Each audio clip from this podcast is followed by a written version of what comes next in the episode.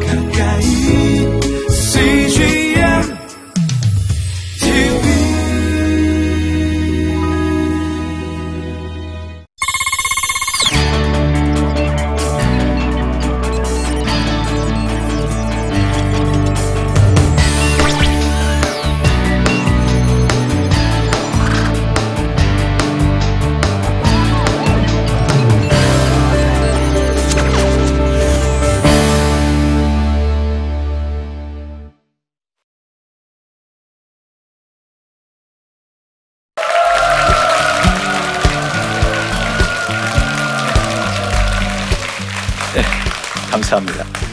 저는 음, 백설대학교 교수이자 행복드림 교회를 담임하고 있는 임원만 목사입니다. 만나봐서 반갑습니다.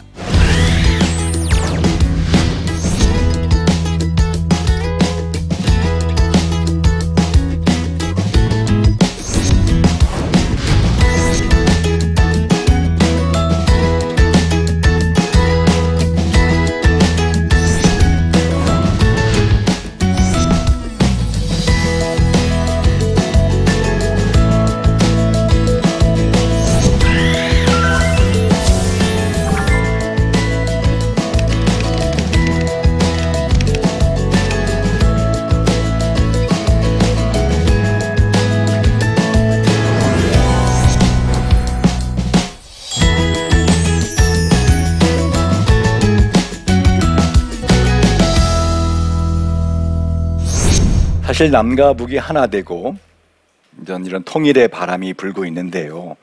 음, 정말 남과 북이 하나 되어서 함께 왕래하고 또 함께 살아가는 그 시대가 오면 우리 가장 힘든 게 무엇일까 한번 생각해 봤어요. 어떻게 보면은 어, 외모가 같고 또한 언어가 같고 역사의 뿌리가 같기 때문에 거기에서 또한 갈등과 오해가 생기지 않을까 싶어요. 어, 그 재미난 이야기로 충청도에 어떤 그 미용실에 어, 외국인이 들어왔답니다. 그래서 이분이 인사를 했어요. 충청도식으로 와시우. 어, 그랬더니 음, 이분이 그걸 어떻게 들은 거예요? 어, 와시우 뭐 보십니까?라고. 근데 앞에 뭐가 있어요? 거울이 있지 않겠어요? 그래서 뭐라 했어요? mirror 그랬어요. 그랬더니 머리를 바리깡으로 싹 밀어버렸답니다. 음, 각자의 언어로 이야기를 하지요. 어, 사실 어떤 면에서는 하나님께서도 우리에게 하나님의 말씀을 우리에게 주셨는데 우리가 아, 나의 관점으로 나의 생각으로 그를 자의적인 해석을 할 수가 있어요. 저는 이 복음 통일 다시 말하면 북한 선교 꼭 그것만을 목적으로 해서는 안 된다라고 생각하거든요. 왜 그러면 궁극적인 목적이 하나님의 나라 다시 말하면 세계 선교의 완성을 위해서 이 복음 통일이 있어야 되지 그냥 우리가 한민족이니까 우리 무조건 통일해야 된다. 우리의 소원은 통일, 꿈에도 소원은 통일. 이런 맹목적인 어, 목적은 아닐까 싶습니다. 그래서 음, 과연 그러면은 하나님께서는 어, 우리 민족을 향해서 어떤 뜻을 갖고 계시는가? 아니 그 이전에 저와 여러분 하나님이 사람을 만드신 목적이 무엇일까? 한번 그걸 한번 잠깐 생각을 해보겠습니다. 여러분 하나님이 사람을 만드신 목적, 아담과 하와를 만드신 목적, 그것은 바로 생육하고 번성하여 땅에 충만한 하나님의 나라를 만드시기 위한 것이 목적이셨어요. 그런데 아담과 하와는 그 하나님의 나라를 이루는 데 있어서 가장 중요한 다시 말하면 나라가 생기려면 세 가지 요소가 있어야 되거든요. 뭐죠? 첫 번째 국토가 있어야 됩니다. 두 번째는 국민이 있어야 됩니다. 여러분 다 아시는데 제가 지금 아나 모르나 지금 대답을 해주시기 바랍니다. 마지막 다시 말해 아무리 넓은 땅에 아무리 많은 사람들이 모여 살아도 거기에 뭐가 없으면 그건 나라가 아니죠. 그냥 많은 사람들이 모여 사는 집단이죠. 뭐가 있어야 되죠? 그 사람들을 다스리는 국법, 법이 있어야 됩니다. 그래서 그걸 갖다가 한마디로 국권이라고도 합니다. 하나님께서는 하나님의 말씀에 절대 순복하는 그 사람들을 이 땅에 충만하게 이루고 싶으셔서 아담과 하와를 만드셨던 것입니다. 근데 아담과 하와는 그 하나님 나라의 법을 깨뜨린 것입니다. 곧 선악을 알게 하는 나무 많은 사람들이 그거 먹는다고 너무 심한 거 아니야? 사람을 에덴 등 쫓아낼 뿐만 아니라 인류에게 죽음으로도 벗어날 수 없는 지옥이라는 영원한 형벌의 장소로 우리 인간들을 고통받게 한다면 하나님은 히틀러보다 더 한마디로 무서우신 분 아닌가라고 생각합니다. 근데 아담과 하와는 사실은 그 열매 하나를 따먹었지만 그 단순한 열매가 아니라는 것입니다.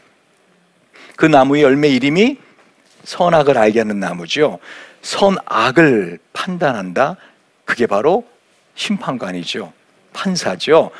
선과 악, 다시 말하면 그게 바로 법의 기준입니다.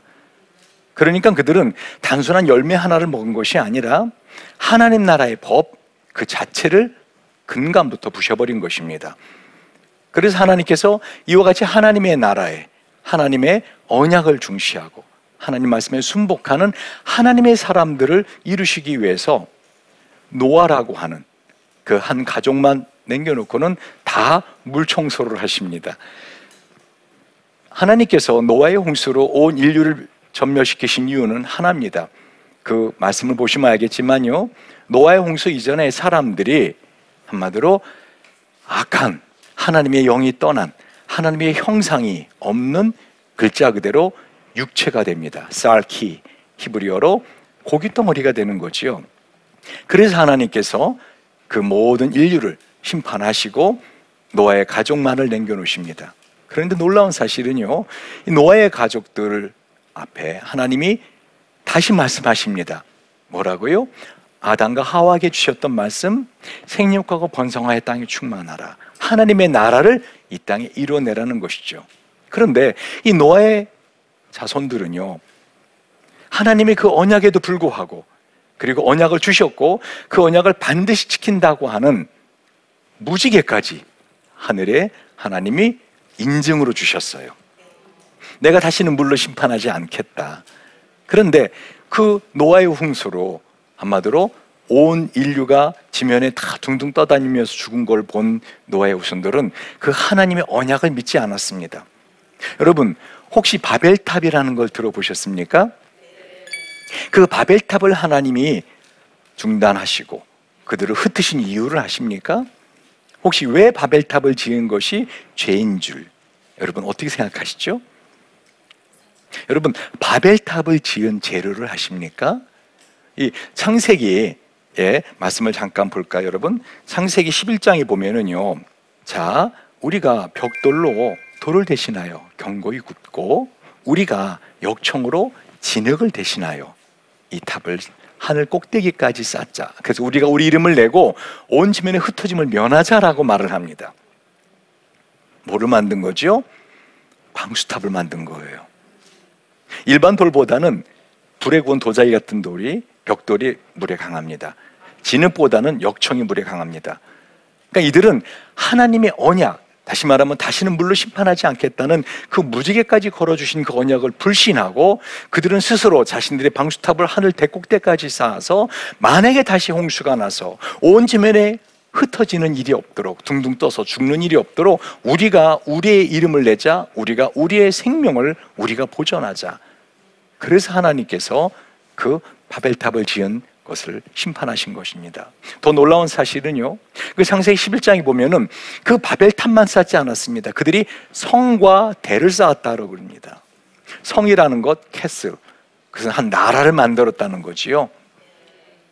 곧 그들은 하나님의 언약을 절대적으로 신뢰하고 그 언약대로 살고자 하는 신본주의 하나님의 나라가 아니라 계속해서 그들이 하는 그 동사를 보면은요, 우리가 우리가 우리가 벽돌을 돌을 만들고 우리가 역청으로 진영을 대신하고 우리가 하늘에 닭 꼭대기에 닿는 높은 탑을 쌓고 우리가 우리 이름을 내고 우리가 온지며 우리가 우리가 우리가 복수 전멸을 씁니다. 그래서 하나님이 그 다음 장 창세기 11장 다음이 몇 장이죠? 어떻게 하셨어요?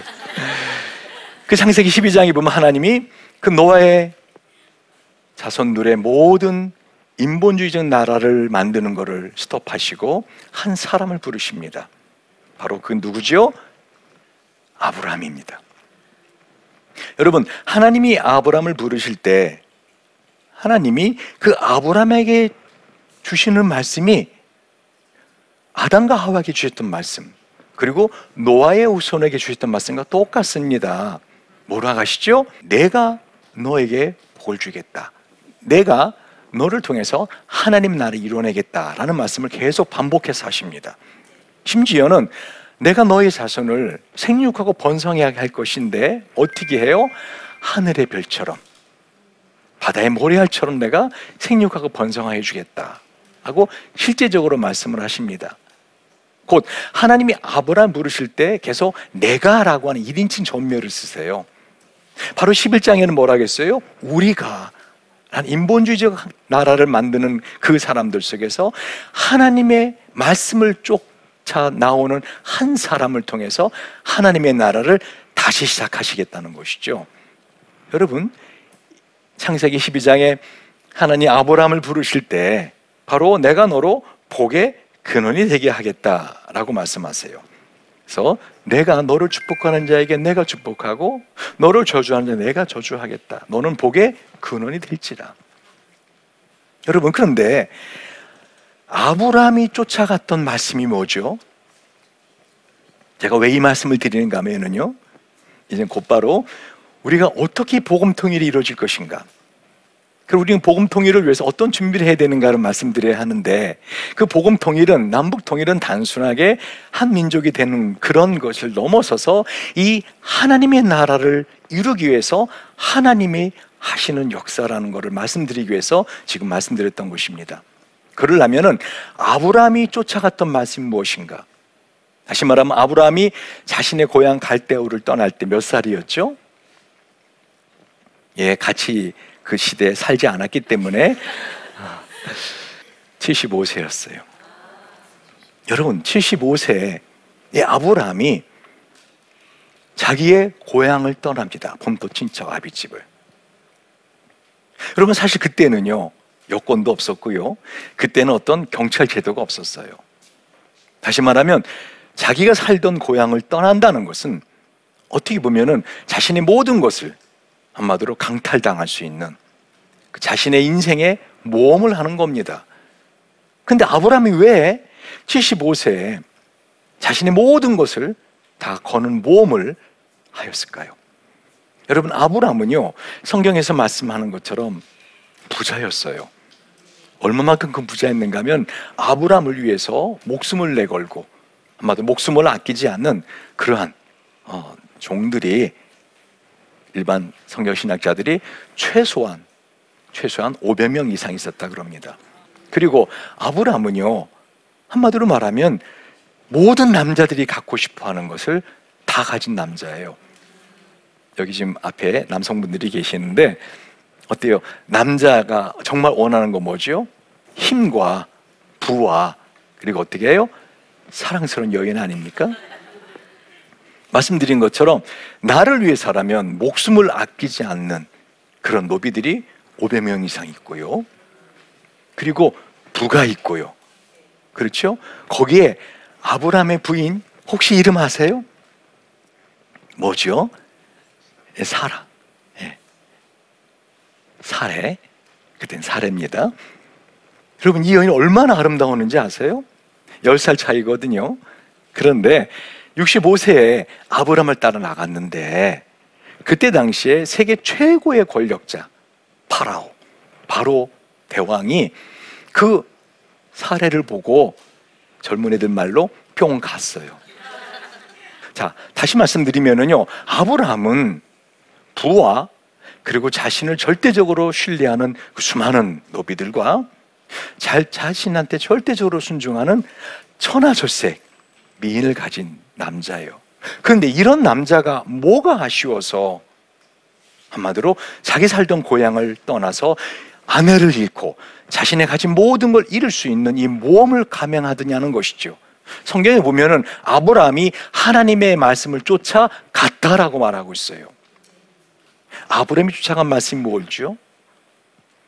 아브라함에게 한 가지 부족한 게 있었죠. 모든 걸 다 가진 듯하지만 뭐가 없었죠? 그렇죠. 아들이 없었어요. 자녀가 없었어요. 하나님이 내가 너에게 자녀를 주겠다는 거죠. 내가 너에게 자녀를 주어서 얼마만큼 하늘의 별처럼 바다의 모래알처럼 많은 자녀를 너를 통해서 이뤄내겠다 그러니까 아브라함이 그 말씀을 쫓아간 거예요. 75세에. 근데 아브라함은 소원이 있었던 거죠. 근데 놀라운 사실은요. 하나님이 아브라함의 나이 몇 살에 몇 살에 아들을 주죠? 100살에. 그리고 그 부인이 몇 살에? 아까 10살 차이라 그랬죠? 90세. 그 아들의 이름 혹시 아세요? 이삭. 제가 분명히 믿는 것은요, 100살에 이삭을 주신 그 하나님이 지금도 두 눈 시퍼렇게 뜨고 살아계시거든요. 그 하나님이 저와 여러분의 개인의 역사뿐만 아니라 이 민족의 역사를 움직여 나가시는 역사의 주인 되시거든요. 이게 가능해야 될 이유가 있는데 그것은 바로 우리 예수님께서 이 하나님의 마음을 아시고 저와 여러분에게 마지막 유언적인 부탁을 하셨어요. 뭐라고요? 오직 성령이 너에게 마시면 너희가 권능을 받고 예루살렘과 온 유대와 사마리아와 땅 끝까지 이르러 어떻게 해요? 하나님 나라의 증인이 되라. 하나님 나라 이루라 하셨습니다. 그러니까 이것은 우리가 순종해도 되고 안 되는 선택이 아니라 반드시 우리 남은 생을 통해서 해야만 되는 하나님의 언약인 것입니다. 그런데 여기 보면은요, 예루살렘과 곧 저와 여러분이 살고 있는 지역이죠. 서울이면 서울. 온 유대와 우리나라. 사마리아. 우리의 사마리아가 어디죠?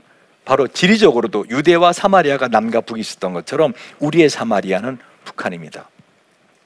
땅 끝까지 이르러 온 세계 물의 바다 덮음 같이 하나님의 나라를 이 땅에 이루어내야 되는 것이 저와 여러분의 하나님 이 땅에 태어나게 하시고 지금까지 살게 하신 이유였다는 것입니다. 비록 우리 민족이 부족하고 심지어 우리 기독교인들이 요즘 사회에 많은 욕을 먹습니다. 그런데 그럼에도 불구하고 하나님께서 우리 민족을 통해서 이 하나님의 나라를 이루기 위해서 복음 통일을 허락하실 것이라고 저는 믿고 있는 것입니다. 특별히 지금 북한 선교 우리 말고도 영국, 미국 여러 선교사들이 지금 북한에서 하고 있습니다.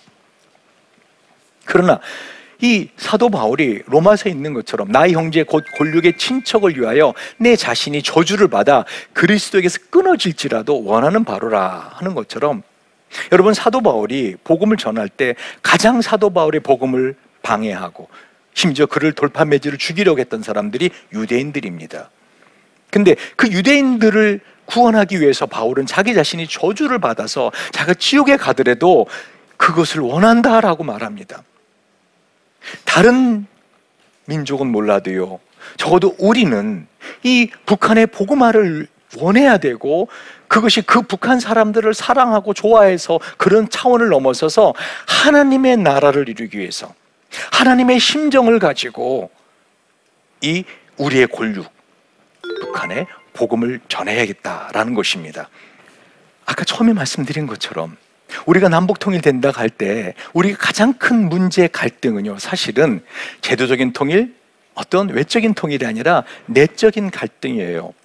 여러분 독일이 통일됐을 때 많은 독일 민족들은 우리는 하나다 노래했습니다. 그런 얼마 전에 독일의 20주년 통일 20주년을 베를린 광장에서 집회를 했을 때요. 그 광장 바깥에서 다시 베를린 장벽 쌓자 라고 하는 집회가 있던 거 아십니까? 독일이 통일된 다음에 동독의 사람들이요 자살률이 10배로 올라갔어요. 그렇잖아도 OECD 국가 중 우리나라가 자살률 1위입니다. 그런데 통일된 다음에 그 혼돈은요 북한 사람들에게 절대적인 빈곤은 없었을지 몰라도 상대적인 박탈감, 상대적인 빈곤감, 남한 사람들의 상대적인 한마디로 자신이 북한 사람들로 인해서 빼앗긴다라고 하는 그러한 것 때문에 심각한 갈등이 있다는 거죠. 그러므로 우리는 이 평화의 바람이 불고 있고 통일의 바람이 불고 있는 이때 우리가 준비할 것이 무엇인가? 그것은 바로 뭐지요? 세계 선교를 위해서 어떻게 하면은 진정한 통일을 이루어내서 하나님의 나라를 이 땅에 이루어낼 것인가? 단순히 남북의 통일은 한 민족이 그저 우리는 한 민족이었기 때문에 통일돼야 된다. 우리의 소원은 통일이다. 꿈에도 소원은 통일이다. 그러한 것이 아니라 하나님 나라를 이루기 위해서 그리고 그것을 위해서 하나님께서 하신다는 것이죠.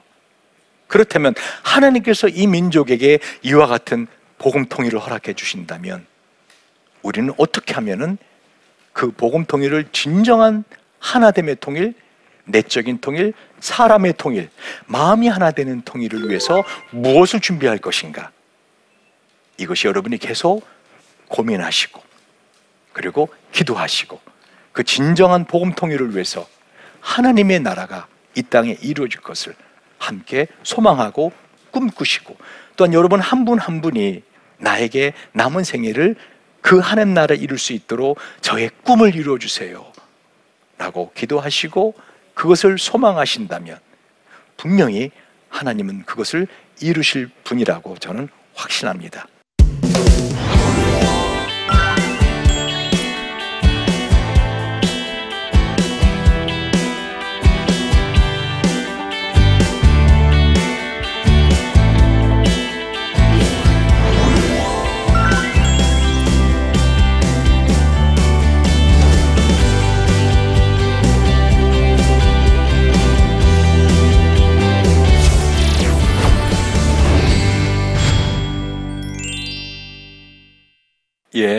여러분 중에 강의를 듣고 질문한 사항이 있네요.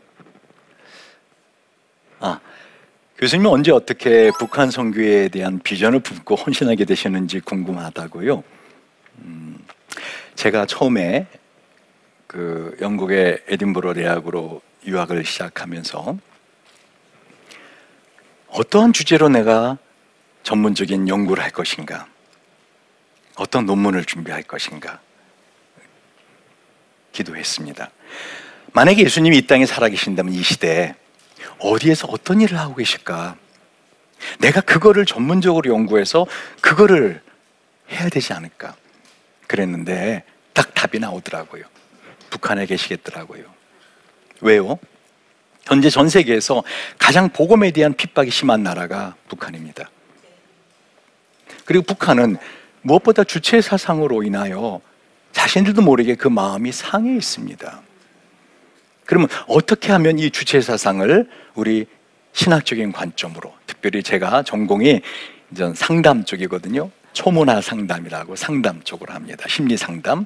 그러니까 이 주체 사상으로 마음이 상한 사람들의 마음을 어떻게 치유해서 이 복음을 전할 것인가 그것을 연구하고 어, 바로 북한 사람들에 대한 이해 그리고 통일 이후에 우리가 어떻게 준비를 해야 될 것인가 이런 것을 연구하게 되었어요. 다음 질문 한번 볼까요? 요즘 남북 관계에 대해서 한마디로 평화의 소식, 좋은 반가운 소식이 들리죠. 통일이 정말 멀지 않았다라는 생각들을 하고 있는 것 같습니다. 기독교인으로서 어, 저도 통일을 준비하고 싶은데, 그죠? 구체적으로 어떤 일을 하면 좋을까요? 와우, 아, 정말 제가 듣고 싶었던 질문입니다. 어, 말씀드린 것처럼 통일은 옵니다. 왜요? 역사를 움직이시는 분이 하나님이시기에 아, 많은 역사가들이 의문을 갖는 것 중에 하나가요.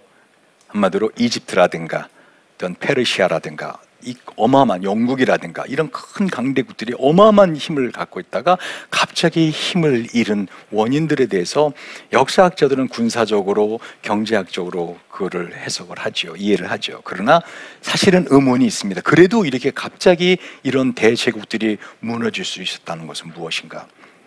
우리는 답을 알지요? 하나님께서 역사를 움직이시는 것이죠 곧 하나님께서 이와 같이 우리에게 복음 통일을 주실 텐데 그러면 그거를 위해서 뭐를 준비할 것인가? 제일 중요한 게 뭘까요? 마음을 얻는 거예요. 북한 사람의 마음을 얻는 거예요. 얼마 전에 그 제 친구인 서울대학교 평화연구소 김병로 박사가 그 리서치를 했습니다. 그래서 북한 사람들이 만약에 통일이 된다면 어느 나라와 통일되고 싶어 하는가? 여러분 중국하고 되고 싶다는 게 훨씬 많았어요. 왜? 현재 나와 있는 우리 탈북민들이 저는 통일민이라고 하는 걸 좋아하는데 이 통일민들이 전화를 하거든요. 고향의 북한에다. 그들을 통해서 그들은 소식을 듣거든요.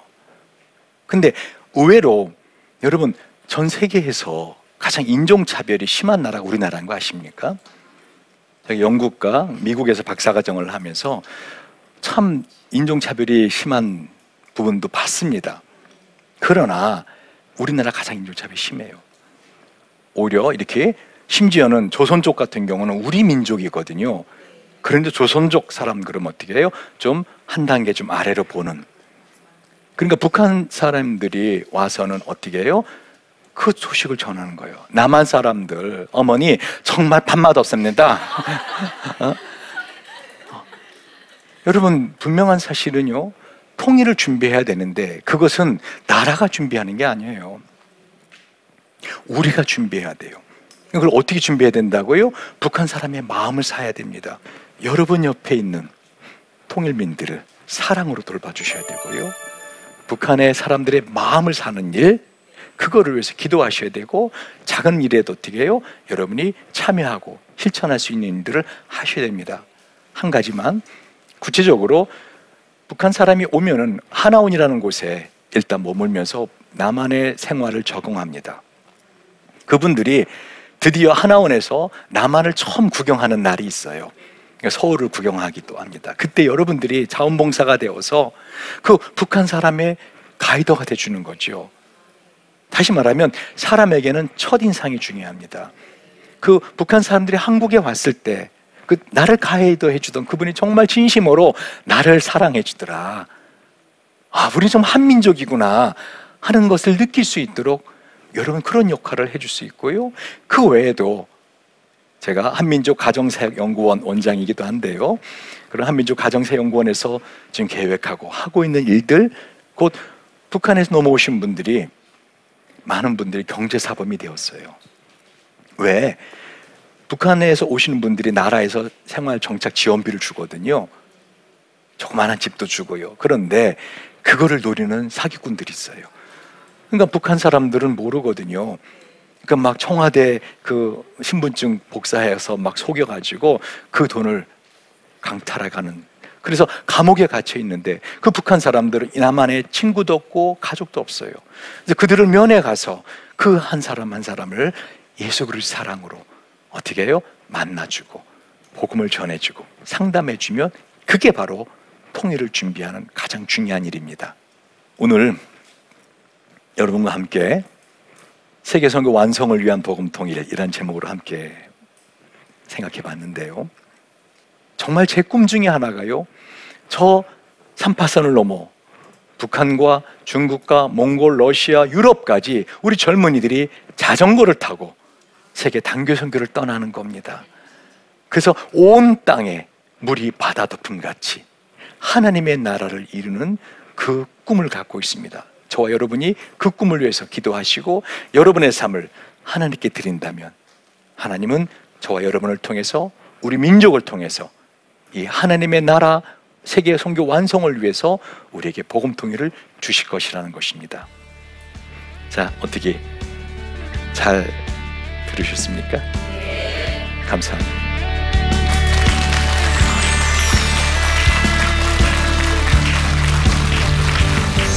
북한 사람들에 대한 이해가 없이 북한 사람들과 함께 사는 것은 마치 선인장을 껴안고 사막에 사는 것 같다. 그럴 수도 있어요. 그래서 제가 북한 사람들 알아야 된다.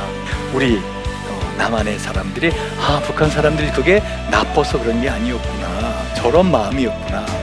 말도 그렇잖아요. 북한 사람들이 일 없습니다. 그 무슨 말이에요? 괜찮다라는 뜻이에요. 어, 우리처럼 부정적인 뜻이 아닙니다. 그것처럼 서로를 알아갈 때 더 깊은 한마로 내면의 통일을 이루는 준비가 되지 않을까 싶습니다. 여기 있죠? 외로운데? 아, 그러니까 하나님께서 그냥 너는 거기 있음으로써 내가 어떻게 하는 거를 어, 너는 그냥 보기만 하면 돼. 너는 그냥 거기 있는 것이 선교사야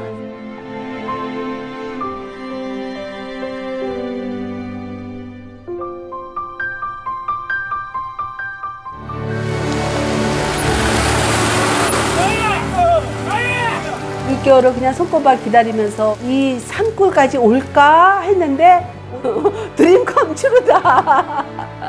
네, 정말 좋았어요.